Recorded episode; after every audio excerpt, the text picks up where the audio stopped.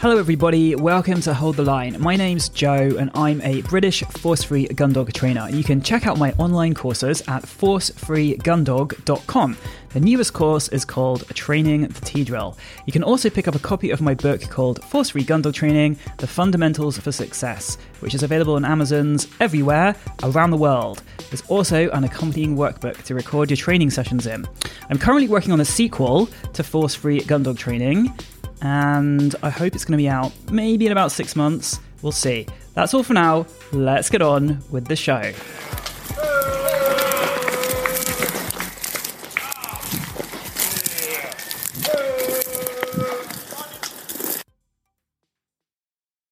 Train your gun dog without force or fear. Motivate and educate. Hold the line is here. Prevention, repetition, generalization, motivation. Hold the line. Oh yeah. Hello, I am Joe Laurent, and welcome to Hold the Line, the podcast for force free gun dog training. Hold the Line is committed to helping you train your dog to an advanced level using motivational methods and without the use of fear or pain. Thank you for tuning in, and please make sure you hit subscribe so you don't miss an episode. Hold the line. Hello, everyone. I hope you are staying safe and staying home in these worrying times. Today, I'm going to talk a little bit about a lining drill or two. And the reason for that is I think they lend themselves quite well to being run in smaller spaces. So if you don't have access to loads of land, or even if you're working indoors, actually, there's some lining drills that you can do really well indoors. So before we get onto that, I want to talk a little bit about lining in general. So lining means that you put your arm down towards the dummy that you want your dog to get, and they go and get that dummy. And you can be really precise about this. So you should be able to indicate to a dog to go and get one dummy rather than another, or one bird rather than another, just by where you are pointing your arm. And I think this is a skill which is not really taught very much or covered very much in the UK because most of the lining drills that I've learnt have come from North America, and I think that's a skill which is much more um, valued or even noticed in North America rather than in the UK. And I see quite a lot of pretty successful UK trainers who sort of just put their hand out above the dog's head and kind of immediately wave it in some vague way when they send the dog in a in a particular direction. Um, so I think that this is something that in the UK we can definitely get better at in general. And the place to look to to learn how to do that is North America, where they do have drills towards that end. So the first drill I'm going to talk about is the wagon wheel drill and or drills actually. There's more than one wagon wheel. So the wagon wheel drills are a series of drills that involve you standing in like the middle of a wagon wheel. If you imagine a wagon wheel you're going to be standing right in the middle there and if you imagine all the spokes that come off a wheel those are each going to be lines that you're going to throw dummies on. It's going to be a bit more specific than that but that's the basic idea. So wagon wheels can be relatively simple if our wheel only has four spokes, as it were, but they could also be quite complicated if our wheel has, say, 16 spokes. So we can make these easy to start with. That would be my recommendation. So to begin with, you're going to have white dummies, and you're going to need to be doing this on short grass because that's going to help the dog see the dummies and not have to deal with running blinds whilst also running, you know, doing lining as well at the same time. So let's just do this when we're running towards things that dog can see first of all and we're working on you know go to that thing that you can see rather than that thing you can see. Because holding a line without a thing that you can see to run to is a slightly harder skill. So to begin with we're going to we're going to use white dummies and we're going to try to use short grass so the dog can see. So we're going to stand in the middle of our of our wagon wheel as it were.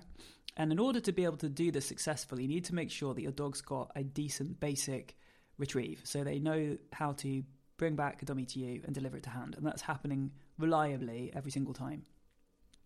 So, assuming that's happening reliably, you're going to be standing in the middle of your wagon wheel and you are going to throw a dummy ahead of you, probably about uh, 15 yards ish. And if your dog's not steady when you throw dummies, you might want to just hang on to their harness while you throw the dummy. That's fine. If the dog does get up when you throw the dummy, just ask them to sit back down again. Use some treats to help reinforce them for remaining at, heel. Then you're going to pivot 90 degrees to your right. And again, you're going to throw another dummy out there, the same distance, holding on to your dog again if you need to. Then you're going to pivot another 90 degrees to your right, and you're going to throw out another dummy. And finally, you're going to pivot another 90 degrees to your right and throw out another dummy. So you've got four dummies, and you've thrown them at 12 o'clock, 3 o'clock, 6 o'clock, 9 o'clock, and you're standing in the middle of this circle of dummies, as it were. So you're now going to heel your dog, well, pivot with your dog at heel to the 12 o'clock dummy. That's the first one that you threw. And you are going to put down your arm to line your dog up for that dummy, bearing in mind, like we've talked about before, think about which arm you want to use to line your dog for these things. Now, I've got a whole chapter on this in my book, which, by the way, you can buy from Amazon. It's called Force Free Gun Dog Training The Fundamentals for Success. And if you're in America, you can get it from Dogwise. I think that for some reason, American Amazon has added some big shipping price onto it. So if you get it without the shipping price, if you get it from dogwise.com. So, anyway, in the book, I cover why I think it's best to line the dog with the arm which is closest to the dog. So, if your dog's at heel on your left, that will be your left arm, because I think you can give them a much better, clearer line from your shoulder to the tip of your fingers than if you use your right arm, which is what a lot of people in the UK do, because then you've kind of got this weird triangular thing, and the dog's not looking along your arm because um, you're you're using your right arm and your right shoulder, and it just basically just doesn't work very well. And if you're not convinced of that, you can try it with a person pointing at things on the horizon using their left arm or their right arm. So anyway, let's assume that we've got the lining physically covered. So you're gonna bend down, you're going to line your dog up for that first dummy that you threw, and then you're going to give your fetch word. Now, when you give your fetch word, you're not going to jab your hand forward or thrust your arm forward or flick your fingers or do anything with your arm at all. So, the reason why is all of that's quite distracting. So, imagine someone trying to point something, point at something on the horizon to you with their arm, and just before you go to try to start walking towards where they're pointing, they thrust their arm or they flick their fingers or they do something with their with their arm. It's really distracting. It makes our attention come off where we're heading to and look at the arm. And we're like, oh, why are you jabbing your arm like that? It's just, it's a really distracting thing to do at this important moment. And the reason that we do it as handlers, because it's really almost second nature and almost everybody just does it unconsciously at first, is because we want to almost impel the dog forwards or propel the dog forwards. And so we're kind of giving the dog some energy. We're sort of going, off you go, with some energy from our arm. Now, this is not a good idea, although it feels a natural thing to do, and it's not a good idea for the reasons I just mentioned. So instead, we're not going to propel the dog forwards by any sort of physical movement of our arm, because it won't really do that. And we need to rely on the dog's desire for the dummy and the dog dog's clarity about what we're doing here to carry them out there to that dummy. So we're just going to put our arm out and then we're going to say our fetch word, whatever it is. Might be fetch, might be back, might be whatever, then the dog's name. Um, so you're just going to put your arm down, and without moving any part of your body, you're going to say a word. And your dog should just take off from your side while you remain like a statue at first. Um, so the dog runs out and they get the dummy, hopefully, and they bring it back to you. So if that happened, excellent. However, that may not happen. And the reason that it may not happen is because the last dummy that you threw was that dummy over at nine o'clock before you pivoted to 12 o'clock to send the dog for that first dummy that you threw. So you are sending the dog for a dummy which is not the one that they just saw hit the ground. And a lot of dogs, especially if they're inexperienced or they're just starting out, they will naturally want to go and get the one they just saw, they last saw. So if when you bend down and you line the dog up for the 12 o'clock dummy, if they are looking like they are interested at all in that 9 o'clock dummy, so they might be looking with their eyes towards nine o'clock, or they might be turning their head a bit towards nine o'clock, or you might just get the sense that there's something over there they'd quite like to go and get. If that happens, you're not going to send them because we know it's not going to work. We know they're going to go the wrong way. So, and that goes for all lining drills, by the way. Most of the time, when you put your arm down and you point towards the thing that you want the dog to go get, you can tell by looking at the dog out of the corner of your eye, you can tell whether they're going to go where you're pointing or if they're going to go somewhere else. And if you can tell they're going to go somewhere else, don't send them because you'll only have to use your stop whistle or if you've got a long line on, use your long line or something like that to prevent them from being successful. And we don't really want to have to do that unless we really have to. So if you can tell they're going to go the wrong way, just don't send them. Stand up, walk closer to the one you actually want them to get, and then put your arm down again, line them up, and again judge if your dog is going to be able to get the right one. So sometimes you might need to go really close to the one that you want them to get. So it's almost under their nose. So think about think about you know how near you need to go for your dog. You want to reach the point when you can stand in the middle and you don't have to get closer to any of the dummies. When you can do that, and you can go all the way around in a circle doing that, then you finish the wagon wheel with that many spokes, and you can probably add in some more spokes. So we'll talk about that in a minute. But so to start with, let's imagine that you your dog has successfully done that 12 o'clock dummy. You're going to take it off the dog, say thank you very much, ask the dog to sit back at heel. You're going to throw the dummy back to 12 o'clock. Then you're going to pivot with your dog at heel to the next dummy, which is at 3 o'clock. So you've just thrown back the 12 o'clock dummy, and now you've pivoted to 3 o'clock, and you're going to send the dog for the 3 o'clock dummy. Now, again, that's not the dummy the dog just saw fall. This is the dummy they haven't seen before for quite a long time. So again, we're fighting that desire in the dog to just go and see the last thing that they saw, that they saw hit the ground. It's, an, it's a concept that we're teaching the dog here. It's not just about going to get the last thing you saw. It's go and get what, the thing I'm pointing at. So again, this is the same concept over and over again. So the dog's going to get the three o'clock dummy, bring it back to you. You're going to click the delivery to hand, give them a treat. They're going to sit back at heel. You're going to throw the dummy back to three o'clock. Then you're going to pivot to six o'clock. Line the dog up for the six o'clock dummy. Send them for that one. They're going to get it, bring it back to hand. You'll click and treat. You'll throw it back to six o'clock. Then you're going to pivot to nine o'clock. Send the dog for the nine o'clock dummy. They're going to get it, bring it back to hand. You'll throw it back to nine o'clock and you'll pivot back to 12 o'clock. And you can just go around in a circle like this of as much as you particularly want to each session. So if your dog needs you to move up closer to any of these dummies to be successful, then of course you're going to do that. And I suggest that you keep running that dummy, that particular um, dummy, wherever it is, if it's at 12 o'clock or 3 o'clock or 6 o'clock or 9 o'clock, you keep running that one over and over again. Like you get stuck on that particular one until you can get back to the middle and you can throw it out to where it was and send them for it. And they go get it, bring it back to you. Then you'll throw it back to where it was and you'll pivot on to the next one. And so don't move on until you are successfully in the middle, even if you have to, you know, walk up close to the one you want to get, throw it back again, walk a little bit further away, send them for it, throw it back again, walk back to the middle, throw it again, send them for it. So um, don't move on to the next spoke until you can stand in the middle of the wagon wheel and they can go get it and bring it back to you successfully. Even then, you're not finished because you want to reach the point where you can do that first time from the middle without having to progress backwards. So, once you can do this with all four dummies moving around in a circle, you'll have the dog will be starting to look at where you're pointing and go to the one you're pointing to. Now we can make we're going to make this a bit more complicated. The wagon wheel. The next wagon wheel that I like to do involves throwing out the exact same dummies, so twelve o'clock, three o'clock, six o'clock, nine o'clock, and then you're going to throw another four dummies in between each of the dummies that you've already thrown, and a bit further. So you've got a dummy at twelve o'clock and a dummy at three o'clock. You'll throw a dummy in between those two and further out. So the dog's going to have to run between those two to the one that's a little bit further. And this is going to make the lining a little bit harder. And so you'll do that all the way around. So throw out your four dummies that you started with, and then you're going to throw out four in between each of those that you've thrown out and a little bit further. So they, those dummies are, in terms of distance, a little bit further than the four that you threw out to start with. So now you're going to start again at 12 o'clock and you're just going to go around the wagon wheel just like you did before, pivoting to each new dummy and lining the dog up for it. So when you get to the dummy that is a little bit further, so the dog's going to have to resist the temptation.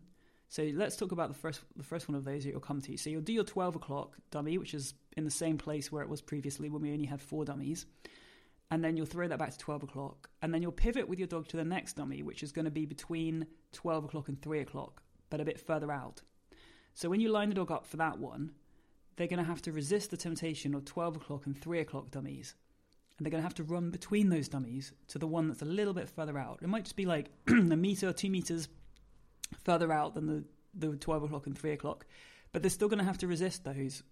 So we're adding a little bit more distraction. We're adding a little bit more suction to the dog to try and, which is going to try and pull them off the line. So this is a little bit harder, this lining drill. And you'll again, you'll work around in a circle and you'll send the dog for each of those dummies in turn. So it will be like um, a relatively easy one, which will be the 12, 3, 6, or 9, or it will be a little bit, and then it's going to be a little bit harder one in between each of those. So it'll kind of go easy, harder, easy, harder, easy, harder, like that, all the way around in a circle. So sometimes some people like to use orange dummies for these these like the, the extra four that are thrown between the easier ones. Some people like to use orange dummies or green dummies because a dog can't see them. So it becomes like not only do you have to line between the ones that you can that are tempting you at twelve o'clock and three o'clock, but you've also got to line and have faith that in the line that you were given because you can't see anything there. So you're just going to take that line and have faith that that is the correct line, even though you can't see a dummy that you're heading to when you start out running. So the orange dummies are going to be a little bit harder than if you just do this with all white dummies. So I do usually suggest that people start with all white dummies to begin with. Both the four kind of that you start, the four spokes that you start out with, and also when you add in eight spokes, that you also use white dummies to begin with. But then if you find that successful, you're and you're able to do that, then you can change those second four spokes to be orange or green dummies so that they are blinds that the dog is lining to between the tempting 12 and 3 o'clock white spokes. So um, that's a way of making it a bit harder. Now, again, you know, when you do these slightly more difficult spokes, and they're more difficult because they're a little bit further than the ones that we had before, and because of the temptation aspect. So you may need to move up closer on those particular spokes. So, you know, do do that. Let's talk a little bit about what to do if things go wrong. So, if you, as I said before, you know, if you can tell the dog's going to take the wrong line, then you wouldn't send them. You would move up closer until you're pretty sure they're going to get the right one. But there are times when you think the dog is going to go where you're pointing and then they don't.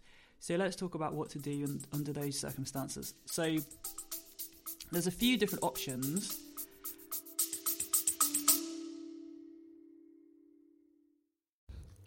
Okay, folks, it's time for a whistle pause. A whistle pause is when there would usually be an advert from a sponsor. But I don't have a sponsor, so instead I'm going to play you a tune on my trusty Acme 212.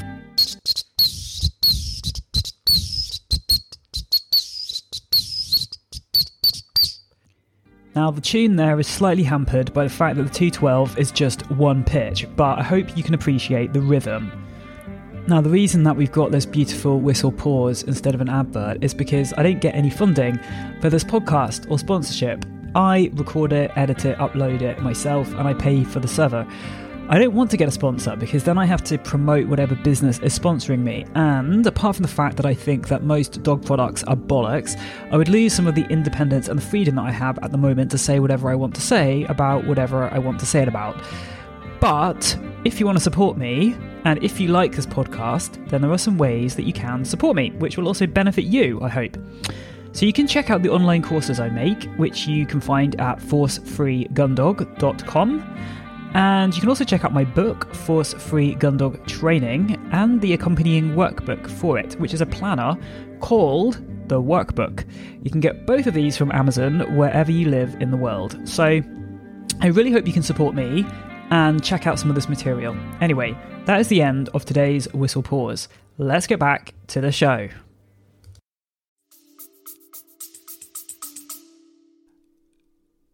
And I like to compare it to, you know, when when a when a puppy does something wrong around the house, wrong in quotation marks, because that's our label that we're, we're putting on the behavior. The puppy doesn't know it's wrong, but when the puppy does something that we don't want them to do around the house, we have options there as well. So we can go, ah, ah, or no, no, no, no, or clap our hands, or do something scary, which, you know, we don't want to do that. Or we can use, I like this phrase that Emily Larlham has, what she calls a positive interrupter. So we can go pop, pop, pop, pop, or something like that, or be really exciting and just attract the dog's attention, the puppy's attention in some way. And so I kind of like to do that. Um, and I might kind of, well, I will give some treats when I teach the puppy what this positive interrupter means. So I'll go pop, pop, pop, and if the dog puppy gives me attention or focus, I'll give them a treat. And so this then becomes something that I can use at moments when the puppy's about to chew my bookshelf or something. I can go pop, pop, pop, and then they can give them a treat. And I've kind of interrupted that behavior, but I haven't interrupted it with a ah, ah or no or, or something that's just going to be really aversive and scary for the puppy. So I think that we can use a lot of that in these drills when things go wrong, and rather than going no or ah or whatever, we can use the well a positive interrupter. So we can go hey hey hey pop pop pop pop, so we can just try and interrupt the retrieve. And sometimes that's enough for a lot of dogs, which like to work with us and are very biddable, and you know maybe are not excessively into getting that dummy. So that may work for your dog, and I suggest that's one thing that you experiment with. If your dog is a little bit more determined, so they are basically going to try a lot harder to get that dummy, then we may need to put a long line on them. And if we had a fully trained dog by this point, of course, we'd be using the sit whistle, but often we're still working on our sit whistle at this point, and it's not reliable enough to sit the dog on the way to a dummy. And we're talking about these short distances. So often a long line is a good step at this point for dogs, but we want to try and make it as non aversive as possible, if that's a word. Um, so we'll use our long line in combination with a positive interrupter, and we will also give treats once we've interrupted the dog. We're not using the long line to give a big sort of jerk or to correct the dog or to do anything scary. We're just using just using it really to prevent the dog from successfully getting the wrong dummy. And we want we want to sort of interrupt that with treats and get the dog back to heel with treats and make it not not um, aversive as far as possible. And it is definitely possible to do this. So think about the fact that prevention by itself is not an aversive. It's you know the way that we administer if you think about a short lead for example if you are using a lead to prevent your dog from reaching a piece of rubbish on the floor and you're using that lead just by not giving the dog more lead so they can reach the piece of rubbish that's not an aversive whereas if you are jerking on the lead to make a correction around the dog's neck then you are using that as an aversive so we don't want to use our long lines in a kind of jerky aversive administering way but let's just use them in a sort of um, way that is only enough to prevent the dog from being successful. And we also want to make sure we're thinking about how the dog feels. And if they feel successful, we want to help them feel successful. And so when we do that, we don't want to be being angry with them. And we want to be giving them something else to do that involves treats quickly as possible, which they can feel successful for. And that's why, like, you know, getting them back to heel, giving them a treat for sitting back at heel again, um, maybe giving them a treat for focusing on you at heel. So there's some behaviors that they can get in there really quickly to get reinforced for before we reattempt the next rep of the wagon wheel. And that's because we've just interrupted a perceived reinforcer for them, which is something they were heading towards. And so we want to kind of help them feel successful with some easy behaviors that we know they can do well. More importantly, when we next send the dog, we're going to move up closer to that dummy so we're not going to just send them from the same place and watch them make the same mistake and, you know, the same thing happen again. So we're going to move up closer to the dummy so that we can be successful because obviously we read the situation wrongly and we thought they were going to go to the correct dummy and then they didn't. So yeah, go up closer to the dummy. So this is my lining drill for you guys for this week. So it doesn't involve much space, and you can just do it. If you've got like even a lawn or something, you can probably do this drill because you're just standing on one spot and pivoting around in a circle.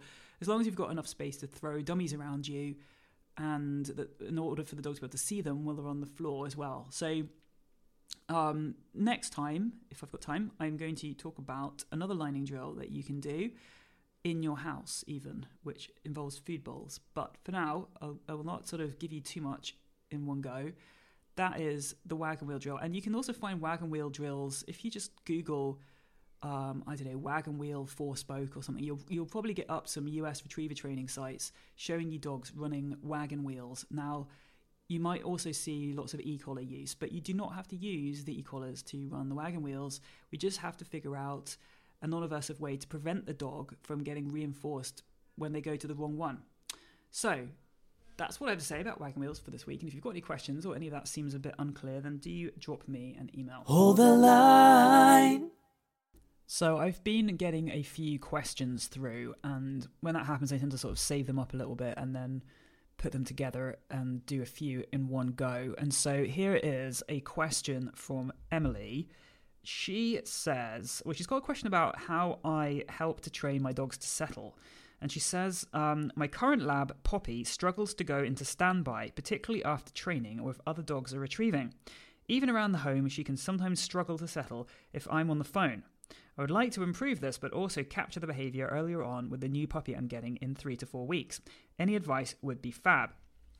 So, the first thing to say, Emily, is that with getting a new puppy in a few weeks, make sure you listen to the episode before this about socialization during the time of coronavirus so that you can sort of get a head start on all that with your new pup.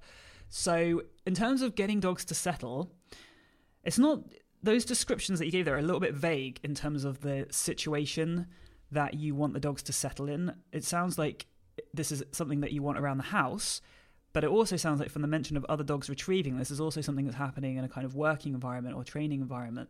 So I think potentially the approach to those um, issues would be different depending on the setting. In terms of settling after training, I tend to find that it helps to give my dog something else to do after we finish the training session. So, a training session is something that is really exciting. There's lots of food available or reinforcers available, and the dog is often highly aroused just as a result of that food being on offer or around. And I find it's a bit of a sudden transition from that to, okay, dog, you know, go chill out now. Um, it's all over. It's just a bit of a a sharp transition. So I tend to find that it helps to give the dog something which is reinforcing but doesn't involve me and doesn't involve working with me. So it might be something like giving the dog a Kong, giving the dog a licky mat, giving the dog a snuffle mat to do to sniff out some food, but just to give the dog something that is reinforcing that they enjoy doing, which they can go take away by themselves and do and preoccupy themselves with, which doesn't involve me and working with me. And I find that's a nice transition out of working with me for, for food and out of a training session. If you want the dog to settle around the house, the first thing to think about is if you are reinforcing the dog for not settling in any way. So when dogs don't settle, I mean, I kind of, again, we need a little bit more information there about what it is that the dog is doing exactly, which is not settling. Because not settling is like a negative thing. So what is the dog actually doing? What is the dog's behavior? So assuming the dog is, I don't know, standing near you, looking at you like they want something, and trying, you know, sort of pestering you, and in in a sort of um, I'd like some food, I'd like some training, I'd like some, I'd like something from you way. You have to think about if this continues to happen, then there's something that is reinforcing the dog for doing this. If you completely ignore a dog when they behave like this, then they will eventually give up and go lie down at some point. They will. So, as hard as it may seem, you have to pretend that your dog doesn't exist and as if they are invisible. That's the kind of extinction approach towards the problem. Some people might find that to be a bit hardcore because there's been some talk recently about how extinction can be punishing because there's a lot of frustration that's involved in extinction.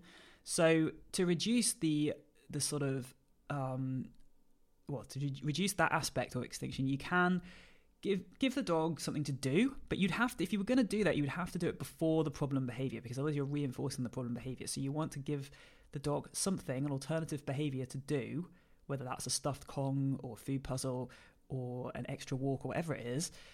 You would have to give them that thing before the problem behavior starts rather than in response to the problem behavior. Otherwise, you're reinforcing the problem behavior, whatever it is.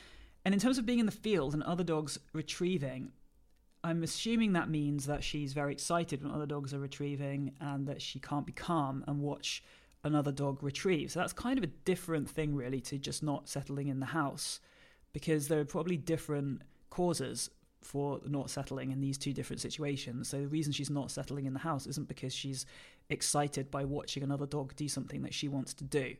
So because the cause is different, the solution is probably a bit different. So the solution in the field is going to involve more active sort of training of her to relax. So one thing that might help is to use a platform of some sort if you have steadiness issues because it gives the dog a defined place that they can occupy and it's kind of black and white to the dog as to whether they are on their platform or not on their platform.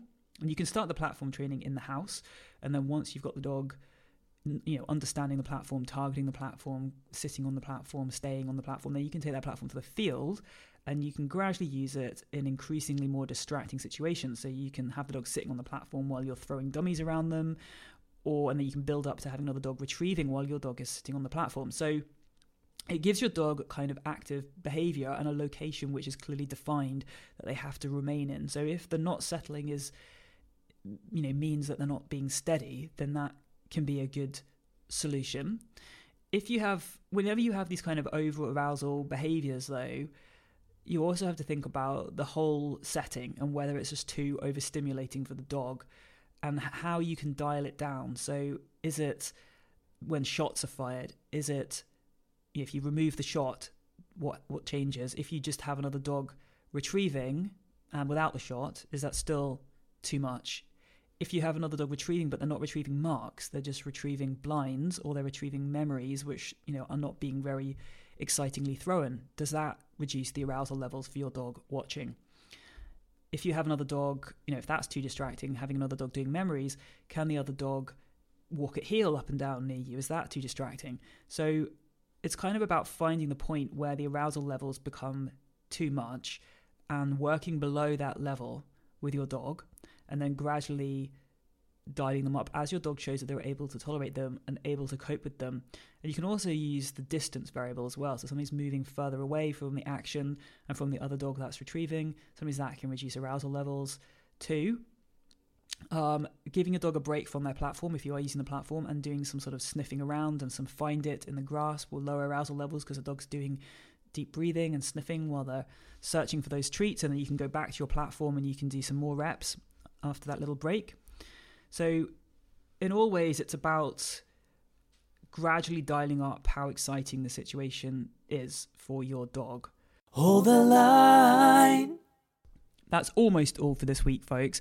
I just wanted to give you all a heads up that my book, Force Free Gun Dog Training The Fundamentals for Success, has been selected as a book for the sort of Facebook reading group called Books, Barks, and Banter. So, this is a Facebook group which is a reading group for dog people and people interested in dog training. So, different books are selected throughout the year to be focused on for a certain period of time. I believe it's two weeks.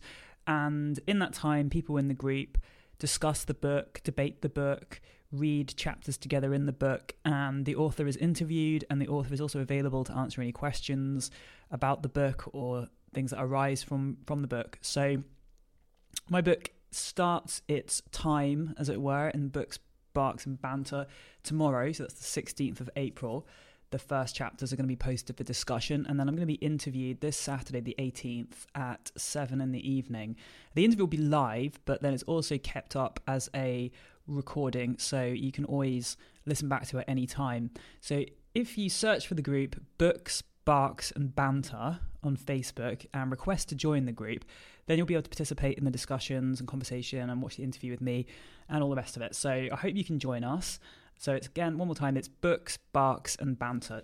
So I hope to see you there and um, look forward to talking to you about the book as well. That's all for this week. And once again, stay safe and stay home. Hold